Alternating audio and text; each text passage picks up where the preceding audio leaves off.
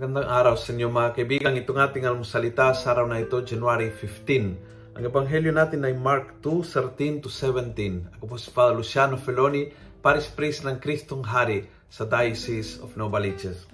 Sabi ng ebanghelyo, when Jesus went out again beside the lake, a crowd came to him and he taught them. As he walked along, he saw a tax collector sitting in his office. This was Levi, the son of Alphaeus. Jesus said to him, Follow me. And Levi got up and followed him. Ang mahalaga sa Panginoon ang future, hindi yung nakaraan. hindi niya sinabi, Hoy, ba't kang ganyan? Ba't ginawa mo yung mga kasalanan na yan? Bakit ganyan ang buhay mo? Bakit ka nagtratrabaho para sa isang uh, foreigner na occupying country? Bakit ikaw ay traidor sa ating bayan? Bakit ikaw ay nagdaraya sa iyong tax? Hindi po uh, binungkal yung nakaraan ni Mateo. Ang ginawa ng Panginoon is binigyan ng bagong future.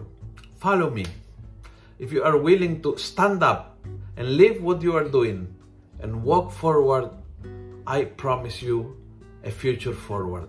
I promise you ang pakakataon, an adventure of love. I promise you a place in my kingdom. I promise you a active role. May, marami kang may babahagi marami kang talento, marami kang uh, potentials. You just need to stand up from that situation and move forward and no backward. Feeling ko maaring ito ang, ang hamon ng Panginoon sa maaring maraming sa ating. Stop being stuck in your past, in your sins, in your miseries, in your traumas, in your uh, difficult situations, in, in yung iniwan ni ganito, niloko ni ganito. Stop. Stand up and follow Him. There is a bright future just in front of you. At isang Panginoon na handang-handa, hawakan ang iyong kamay at igabay ka tungo sa napakagandang kinabukasan.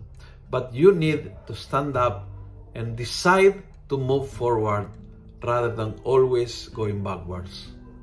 Kung nagustuhan mo ang video ito, pakiusap, pass it on.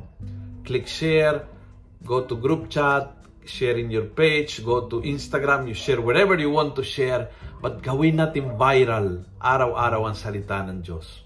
God bless.